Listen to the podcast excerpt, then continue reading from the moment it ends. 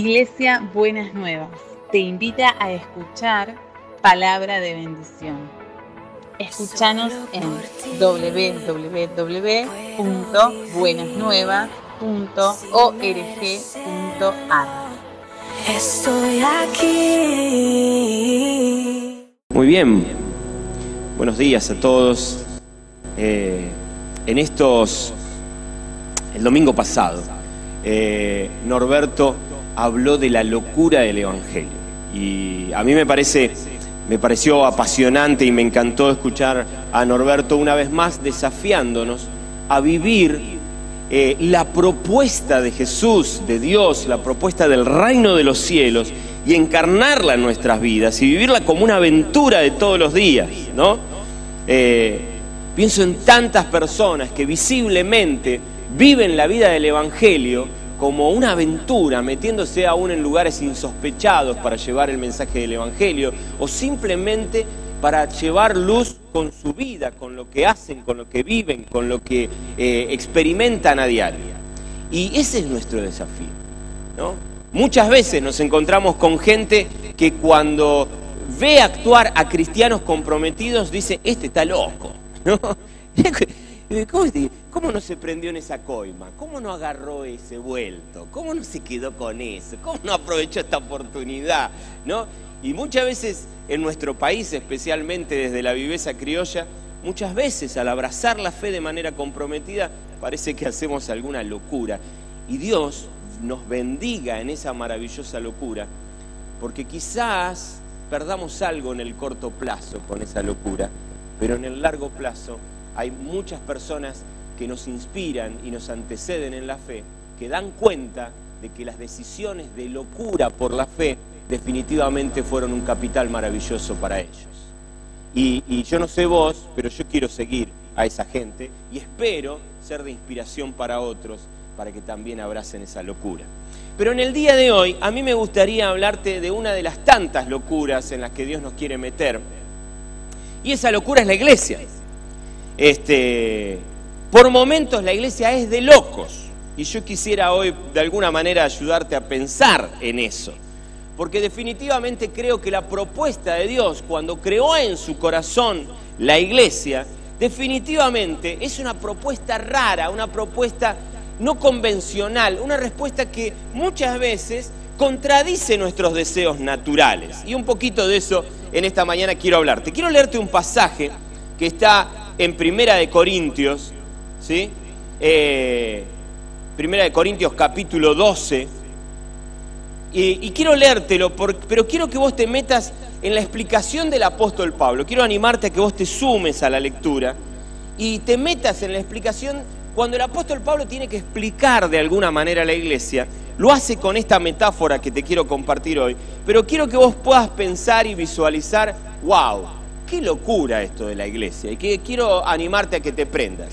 Eh, capítulo 12 de la primera carta que el apóstol Pablo le escribe a los Corintios, a partir del versículo 1, la palabra de Dios dice así.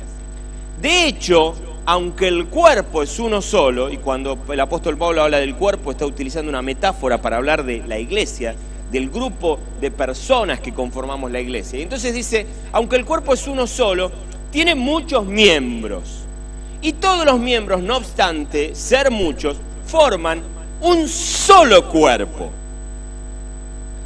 Así sucede con Cristo. Todos fuimos bautizados por un solo espíritu para constituir un solo cuerpo.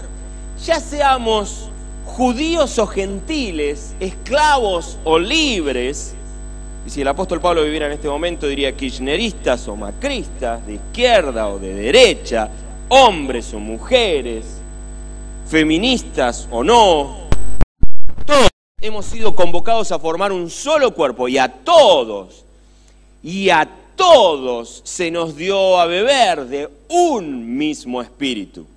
Ahora bien, el cuerpo no consta de un solo miembro, sino de muchos.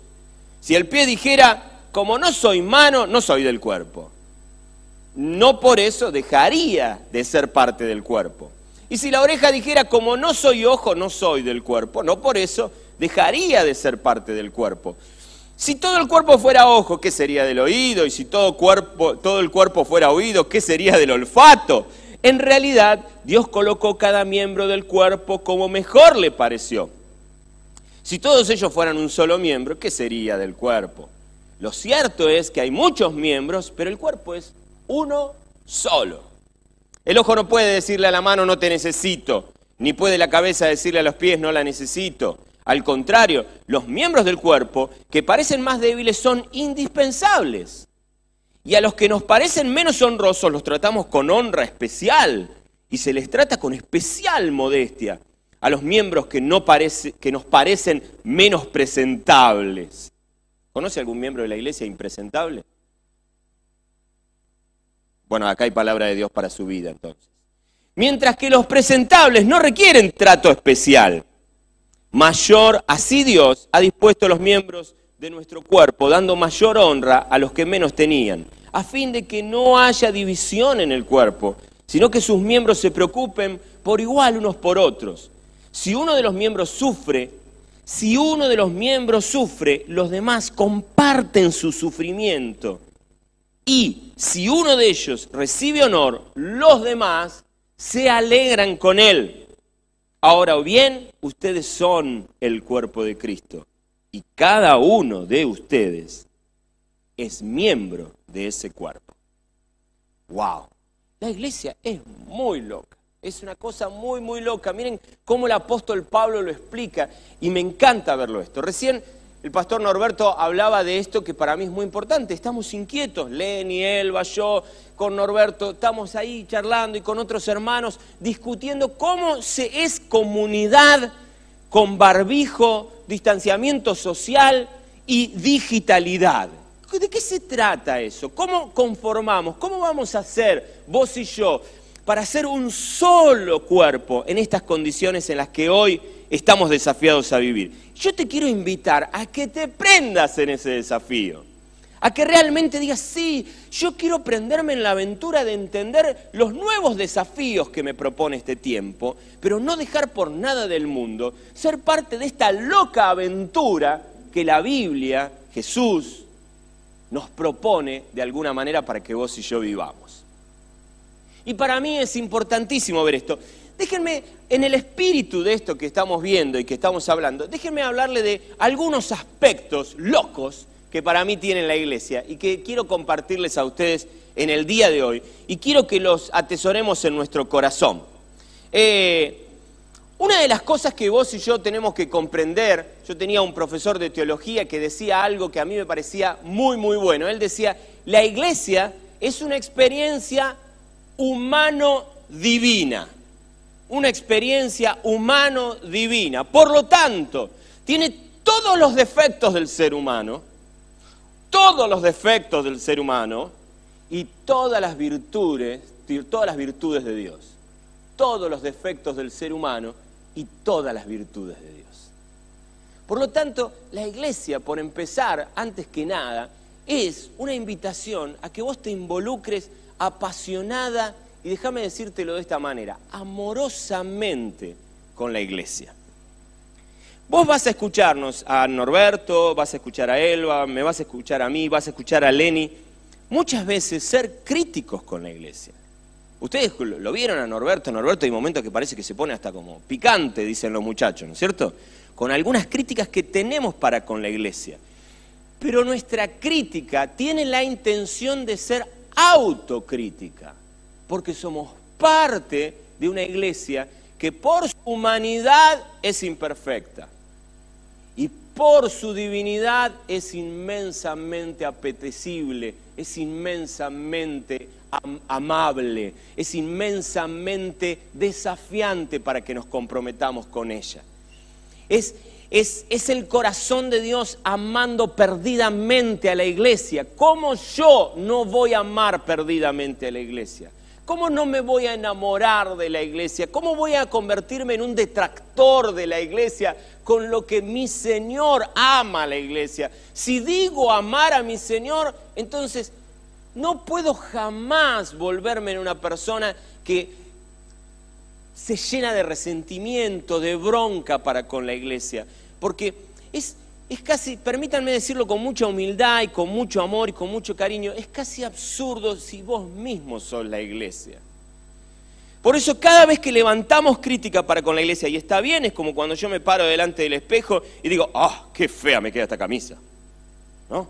¿Y qué digo? Bueno, hoy me la cambio. Y obviamente, y está bueno que como iglesia nos paremos delante del espejo y digamos, ah, qué terrible esto que hace la iglesia.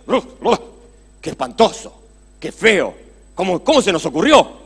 Pero es, ¿cómo se nos ocurrió? Y es con amor y con cariño decir, quedándome tan mal esta camisa, veo a quién se la regalo y me pongo otra.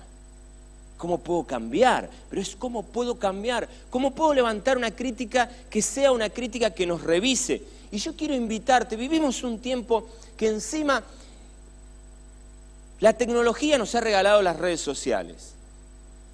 Y parece ser, y está claro, de que no nos sale gratis criticar a través de las redes sociales decir cualquier barbaridad a través de las redes sociales, nadie nos va a cobrar. Yo digo que si, los creadores de las redes sociales quisieran hacerse millonarios, lo mejor que podrían hacer es tarifar la crítica, ¿no? Porque realmente ahí se llenarían de plata. Y claro, como ahora tenemos un escenario que la tecnología nos propone, aquellos que quizás nunca tuvieron escenario, nunca tuvieron un lugar donde expresarse, encuentran en las redes sociales el mejor lugar para, para descargar los años que la tecnología no les había aportado para hablar, ahora se lo descargan todo junto, parece, ¿no? Y por las dudas, hablamos mal por el abuelo, que como no tenía las redes sociales, lo citamos al abuelo y traemos toda la, la, porquería que el abuelo tenía de enojo y de bronca, la agarramos nosotros y la ponemos también en las redes sociales. Pero cuando pensamos en la iglesia, vos y yo somos iglesia y tenemos que pensarnos como amados por Dios y tenemos que poder ser críticos, pero desde la convicción de que somos autocríticos. Y te voy diciendo algo, la iglesia tiene esta característica, es una iglesia que está conformada por seres humanos. Siempre vamos a encontrar cosas que no nos gusten, siempre vamos a encontrar el error, porque el error es parte de la condición humana. Y para mí es importantísimo comprender esto. Cuando nosotros queremos una iglesia perfecta, no nos damos cuenta que nos estamos confundiendo. El perfecto es Dios. Él es perfecto. Cuando nosotros queremos que la iglesia responda con la perfección de Dios, la iglesia nos va a frustrar. Y como acto seguido muy probablemente te frustres con Dios mismo. Porque vas a estar pidiéndole a la iglesia algo que la iglesia no puede darte. Por lo tanto, es importante que vos y yo reconozcamos otro aspecto que para mí es muy loco de la iglesia, que es su falibilidad. Es, la iglesia es, imperfecta, la iglesia muchas veces se equivoca, muchas veces comete errores. Y es vital que vos y yo lo comprendamos y lo entendamos y lo asimilemos.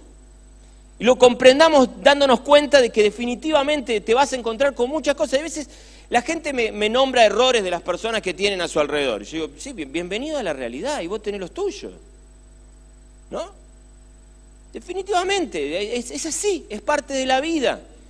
Y gran parte de este desafío es el hecho de amar precisamente esta perfecta imperfección de la iglesia. ¿no?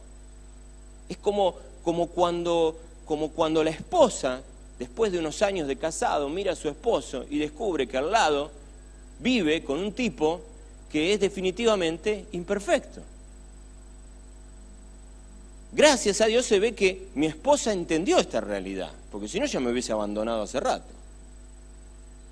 Sea, a este tipo imperfecto, a este tipo que, falla, que comete errores, que no siempre está muy lúcido, a este tipo he decidido amarlo con esas imperfecciones.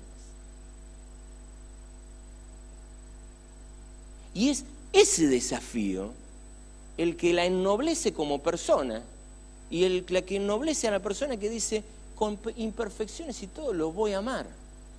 Yo te quiero invitar a que ames a la iglesia con sus imperfecciones. ¿Que la justifiques? No. ¿Que te conformes? No. Vamos a tratar de seguir cambiándolas, vamos a tratar de seguir mejorándolas. Pero lo loco es que la invitación de Dios es que ames a la iglesia con su imperfección. Que muchas veces es tu imperfección. Y Dios te mira así de imperfecto y te ama. Y Dios mira a la iglesia así de imperfecta, y la ama. ¿Querés que nos pongamos a hacer recuento de cosas terribles que se han hecho desde la iglesia, desde la iglesia institucional, desde personas que se formaron como parte de la iglesia y que se, dicen a sí mismos parte de la iglesia? ¿Querés que nos pongamos a mirar recuentos históricos de las cosas terribles que se han hecho en nombre de Jesucristo y en nombre de la iglesia? Somos conscientes, ¿no? Déjame citarte algunas. Cuando el imperio romano dejó de perseguir a la iglesia en el año 380, el cristianismo se convirtió en religión oficial del imperio romano. Pasó de ser religión perseguida a ser religión oficial. Hubo gente que conformaba parte de la iglesia que persiguió, pasó de perseguida a perseguidor, a personas que abrazaban religiones que hoy denominamos o que denominaríamos paganas. Y muchas veces hicieron exactamente las mismas maldades que habían sufrido, las infringieron sobre otras personas. La iglesia como institución se corrompió innumerables veces con escándalos asquerosos, desde hace años hasta la semana pasada. Y en todo ese tiempo, a lo largo de la historia, personas que participaban de la iglesia cometieron errores aberrantes, tomaron decisiones fraudulentas, opresivas, abusivas y hasta violentas a lo largo de la historia. Personas que abrazaron la fe protestante con Lutero, Calvino, y estoy hablando de ese tiempo, esa gente, abrazando la fe protestante, buscando la renovación de la iglesia, muchas personas que abrazaron la fe protestante persiguieron a lo que se dio a conocer como el movimiento anabaptista o como la este, reforma radical. Otro grupo de hermanos que se levantaron y entre otras cosas enseñaron que había que volver al bautismo de adultos y hacerlo por inmersión. Y entonces la iglesia protestante de los primeros tiempos los tomó y los bautizó en el río hasta ahogarlos. En el nombre de Cristo personas, hombres y mujeres, hombres y mujeres que se identificaron con la iglesia cometieron actos cargados de injusticia, desigualdad y violencia. Usando la Biblia como justificación y soporte de sus dichos y sus actos, aún hoy por deseos egoístas, tradiciones de dudosa procedencia, ignorancia o mentiras instaladas, la iglesia se ha visto envuelta en prácticas que se alejan de la justicia y el amor de Cristo y así hemos sido testigos de cómo los púlpitos y altares se han, han sido escenario de auténticas herejías, argumentos machistas, incitaciones a la discriminación, a la violencia, sujeción a alguna idea política, respaldo a regímenes autoritarios y así podríamos seguir. Y lo más terrible es que al menos yo no tengo por eh, vista cuándo esto se va a terminar. Así que probablemente en los próximos años seguiremos viendo más de esto. Y como Elba muchas veces lo ha estado viniendo diciendo a lo largo de este año, no nos queda otra cosa que pedir perdón pedir perdón a quien la iglesia, o desde la iglesia, o desde el liderazgo de la iglesia, hemos lastimado, herido o provocado algún daño. Y tenemos que pedir perdón. Yo hoy oficialmente, por decirlo de alguna manera, pido perdón en nombre de todas las cosas que la iglesia pueda haber hecho terribles. Y no hay justificación. Pero lo cierto es que necesitamos seguir revisándonos. Pero lo cierto es que la iglesia está conformada por hombres falibles y mujeres falibles que cometemos errores y nos equivocamos muchas veces. Y el, primer paso en el camino de la restauración de eso es decir perdón. Nos equivocamos, nos miramos al espejo y nos damos cuenta que lo que hemos hecho no nos queda bien y tenemos que emprolijarnos, cambiarnos, sanarnos, seguir siendo transformados por la obra del Espíritu Santo. Ahora bien, la iglesia con todo eso tiene otro aspecto que para mí es maravilloso, y es el aspecto de que la iglesia es un, es un, caldo de cultivo relacional muy, muy extraño. Recién yo lo miraba a Roque y me emocionaba porque realmente en estos años he aprendido a amarlo a Roque, ¿no? Eh, y, pero yo pienso, ¿en qué historia de mi vida, en qué vida mía, por decisión propia, yo hubiese salido a buscarlo a Roque para sentarme a charlar con él, tomarme un mate, caminar la vida. jamás, jamás, jamás, jamás en la vida, si no hubiese sido por la iglesia, Roque y yo nos hubiésemos conocido. Roque y yo nos hubiésemos muerto a carcajadas. Roque y yo hubiésemos llorado juntos. Jamás, jamás hubiese pasado. Es la iglesia la culpable. Es la iglesia la culpable de haberme metido con ese señor en este, en este ámbito y compartir espacio con este caballero. Es la iglesia la única posible de generar eso. Y yo estoy inmensamente agradecido a la iglesia por eso. La iglesia te hace rodearte de personajes definitivamente extraños a tu experiencia de vida. Solo la iglesia genera eso. La iglesia te permite esta particularidad de llamar hermano a una persona que está a kilómetros de distancia de tu pensamiento, de tu posición social, de tu cultura, de tu posición económica, de tu raza, de tu color, de tu nacionalidad. Está en la antípoda del mundo, pero es tu hermano. Solo la iglesia hace eso. Y déjame decirte, nada mejor para construir tu carácter. Nada mejor. La iglesia te pone en, el mismo ámbito con gente que están en las antípodas de tu pensamiento, de tu posicionamiento político, de tu, de tu manera de percibir la vida y te hace hermano. Y esa es una experiencia maravillosa de la iglesia, porque nada nos ayuda a crecer y a mejorar todo el tiempo. Y déjame decirte esto, la iglesia te roza, te hace tocarte todo el tiempo con la imperfección del ser humano. Cuando camino por la iglesia me descubro con personas que me dicen, bueno, aquel es muy rígido, aquel es muy hippie, aquel es muy, aquel le falta iniciativa, aquel grita cuando ora, esta llora cuando ora, este, ¿no? Sí, bienvenido a la realidad humana. Somos distintos, somos diversos. Pero gloria a Dios por esas diferencias. Este, este habla neutro. ¿No? Este, este usa el tú, este, este se zarpa con el vos, este se hace muy el canchero, este es muy frío. Sí, sí, sí. Eso es la iglesia. Bendita diversidad, bendita ensalada que nos hace rozarnos con gente que nunca nos rozaríamos. Yo quisiera invitarte a que no pongas trabas con eso. Olvídate. Y nos hace diverso también en las funciones. No me falta la gente que dice, nah, fulano predica muy bien, pero no disipula a nadie. Flaco, disipula vos. Flaca, disipula vos. Dale gracias a Dios de que es una bestia predicando, que es maravilloso predicando, es un maestro de la palabra formidable, pero ¿qué le tiene que tirar el centro y cabecear el tipo? Porque si no, no tiene tu aprobación. No, esa es la locura, que yo te puedo tirar el centro y yo los cabecea, y si los cabecea también, ¿por qué quiero hacer que juegue de otra cosa? Déjalo, déjalo con el don que Dios le dio, déjalo con el ministerio que Él le dio. Y realmente disfrútalo y abrazá lo que Dios te dio, lo que Dios te dio a vos, y complementalo, sumate. Es decir, Él no lo hace, lo hago yo. Y me sumo y hacemos equipo, que esa es la idea de cuerpo que el apóstol Pablo nos está queriendo brindar. Complementémonos. Es, es increíble pensar que una sola persona va a satisfacer toda tu necesidad. El apóstol Pablo lo pinta clarísimo. Dice, es absurdo pensar que un miembro se haga cargo de todo el cuerpo. Es absurdo. Entonces, si, si alguien es mano, déjalo ser mano tranquilo y dedícate a hacer lo que Dios te pidió que seas. ¿Qué te pidió que seas? Que seas pie. Sé el mejor pie que puedas ser y lleva esa mano a donde haya que llevarla.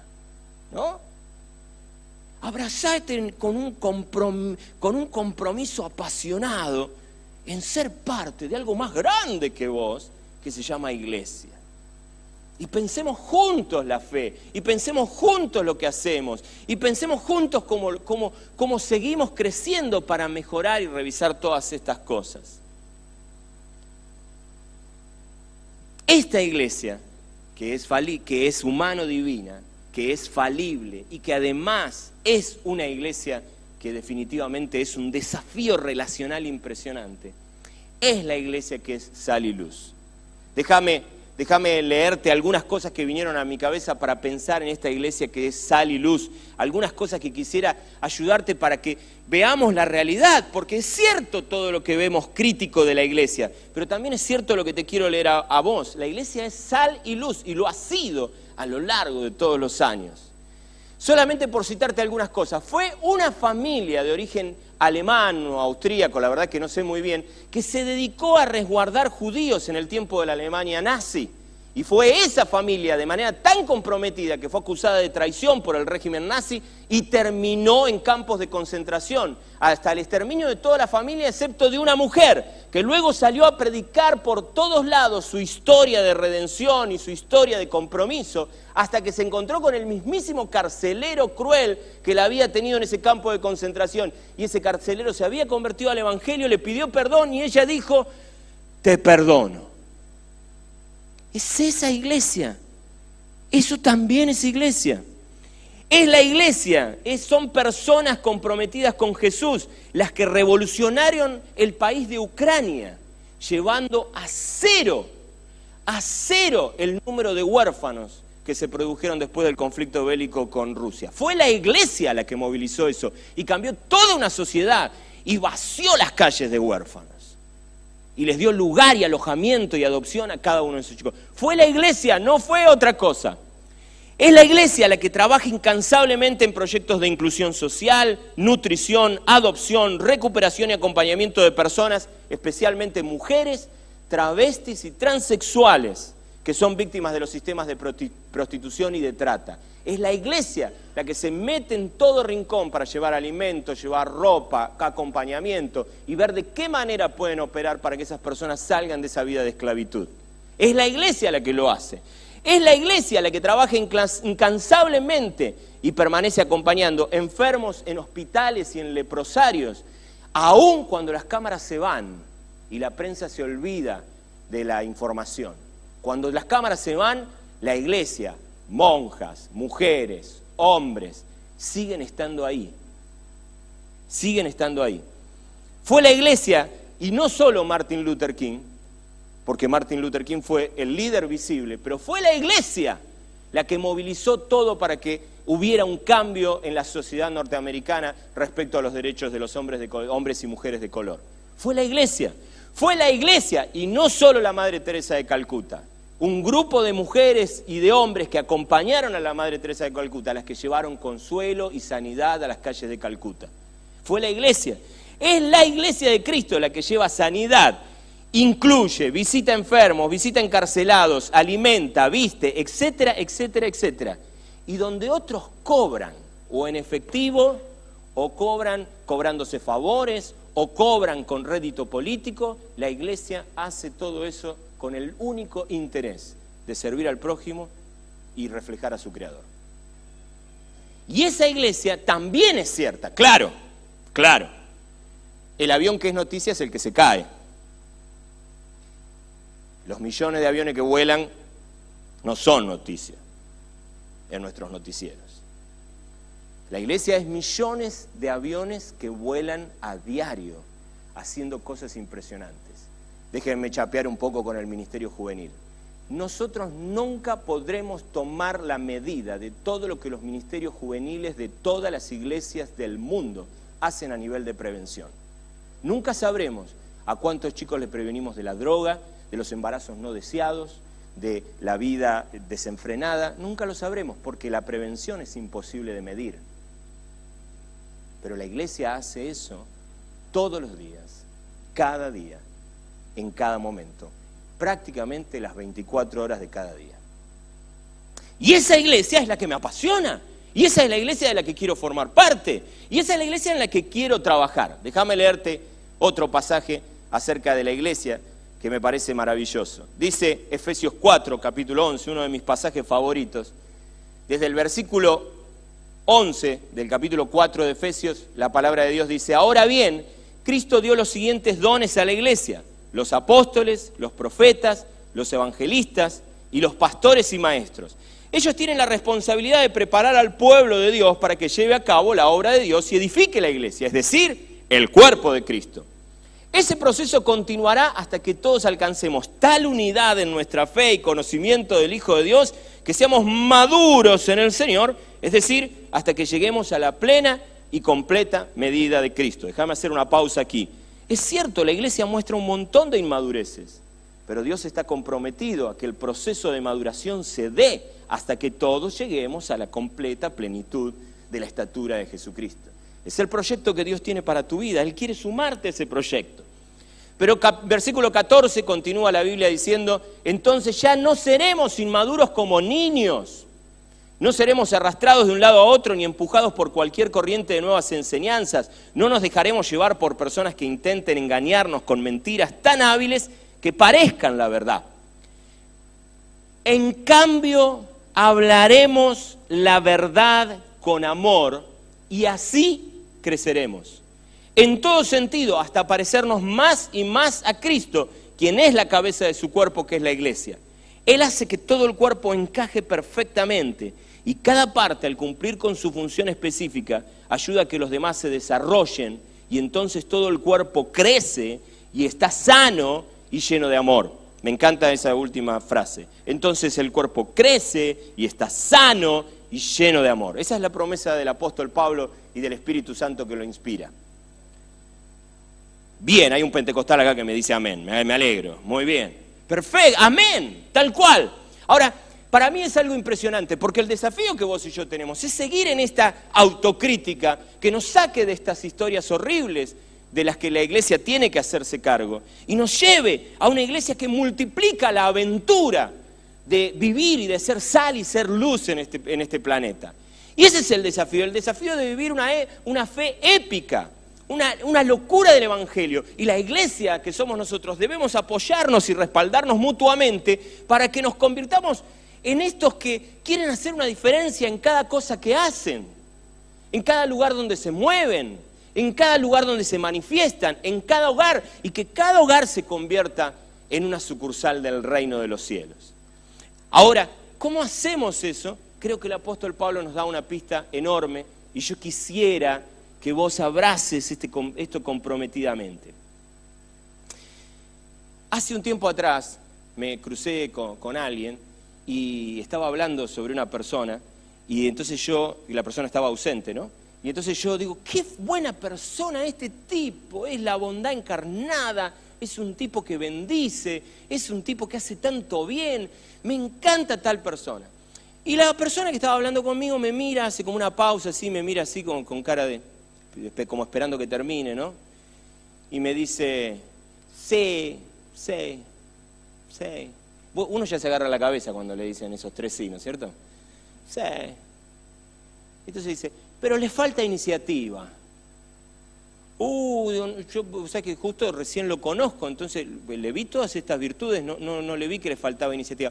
¿Vos de cuánto hace que lo conoces? Ah, dice de chiquito, hace como 15 años que lo conozco. Digo yo, pero vos te debes sentir muy frustrado. ¿Por qué?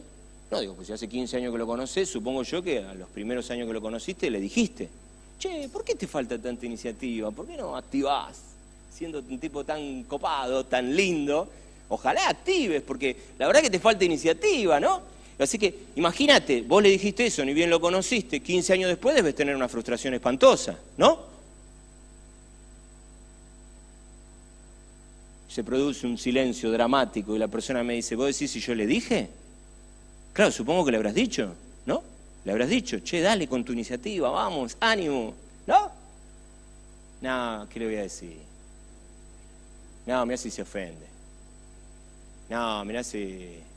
No. ¿Viste? Nah.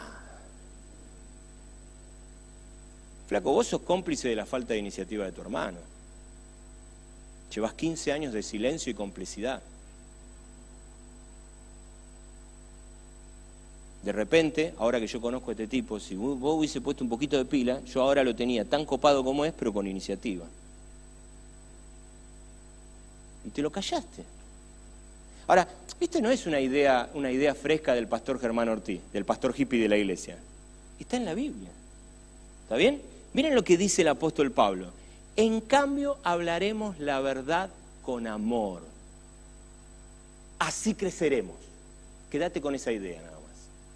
El apóstol Pablo dice, hay una clave para crecer, hay una clave para mejorar, hay una clave para que seamos una iglesia que impacta de una manera más plena y profunda. Hay una clave para que cada miembro de nosotros crezca y se fortalezca y se convierta en una mejor versión de sí mismo. Hay una clave y esa clave es hablar la verdad con amor reconociendo los distintos dones que tenemos, reconociendo los distintos perfiles que tenemos, reconociendo los errores que cometemos a patadas y reconociendo las virtudes que tenemos. Hablemosla.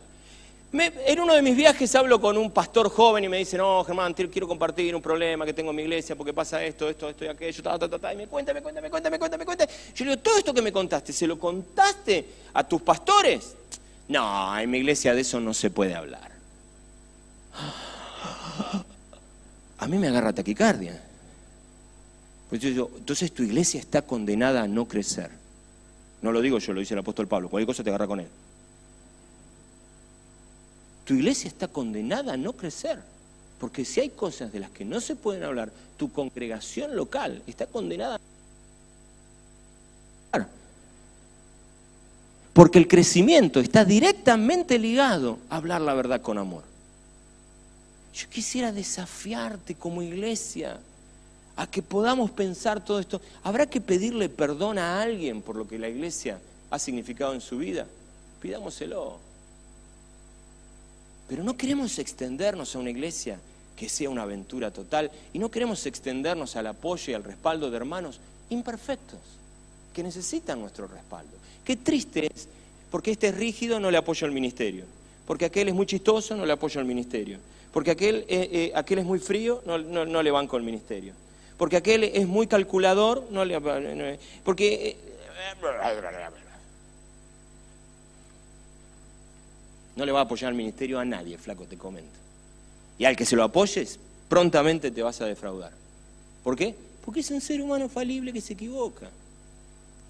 Quiero invitarte a ser parte de esta iglesia que tanto ama a Dios y que nos amemos con nuestras imperfecciones y que tengamos el desafío de acompañarnos mutuamente en esto tan maravilloso y respaldar y apoyar el ministerio de otros hermanos, ser fan número uno del ministerio de mi hermano y respaldarlo. Ay, sí, pero es, ¿es qué, flaco? Es ser humano. ¿Qué, mi amor, señor, señora? ¿Qué es? Humano. Y qué bueno si en ese apoyo y en ese respaldo y en ese compromiso por tu hermano te acercás y diciendo la verdad con amor. Ayudas a pensar, a cambiar, a revisar, diciendo la verdad con amor. Eso es clave, desafío enorme que tenemos para vivir la locura de la iglesia. Yo quiero invitarte a que oremos en esta mañana, pensando en todas estas cosas y sintiendo el desafío precioso.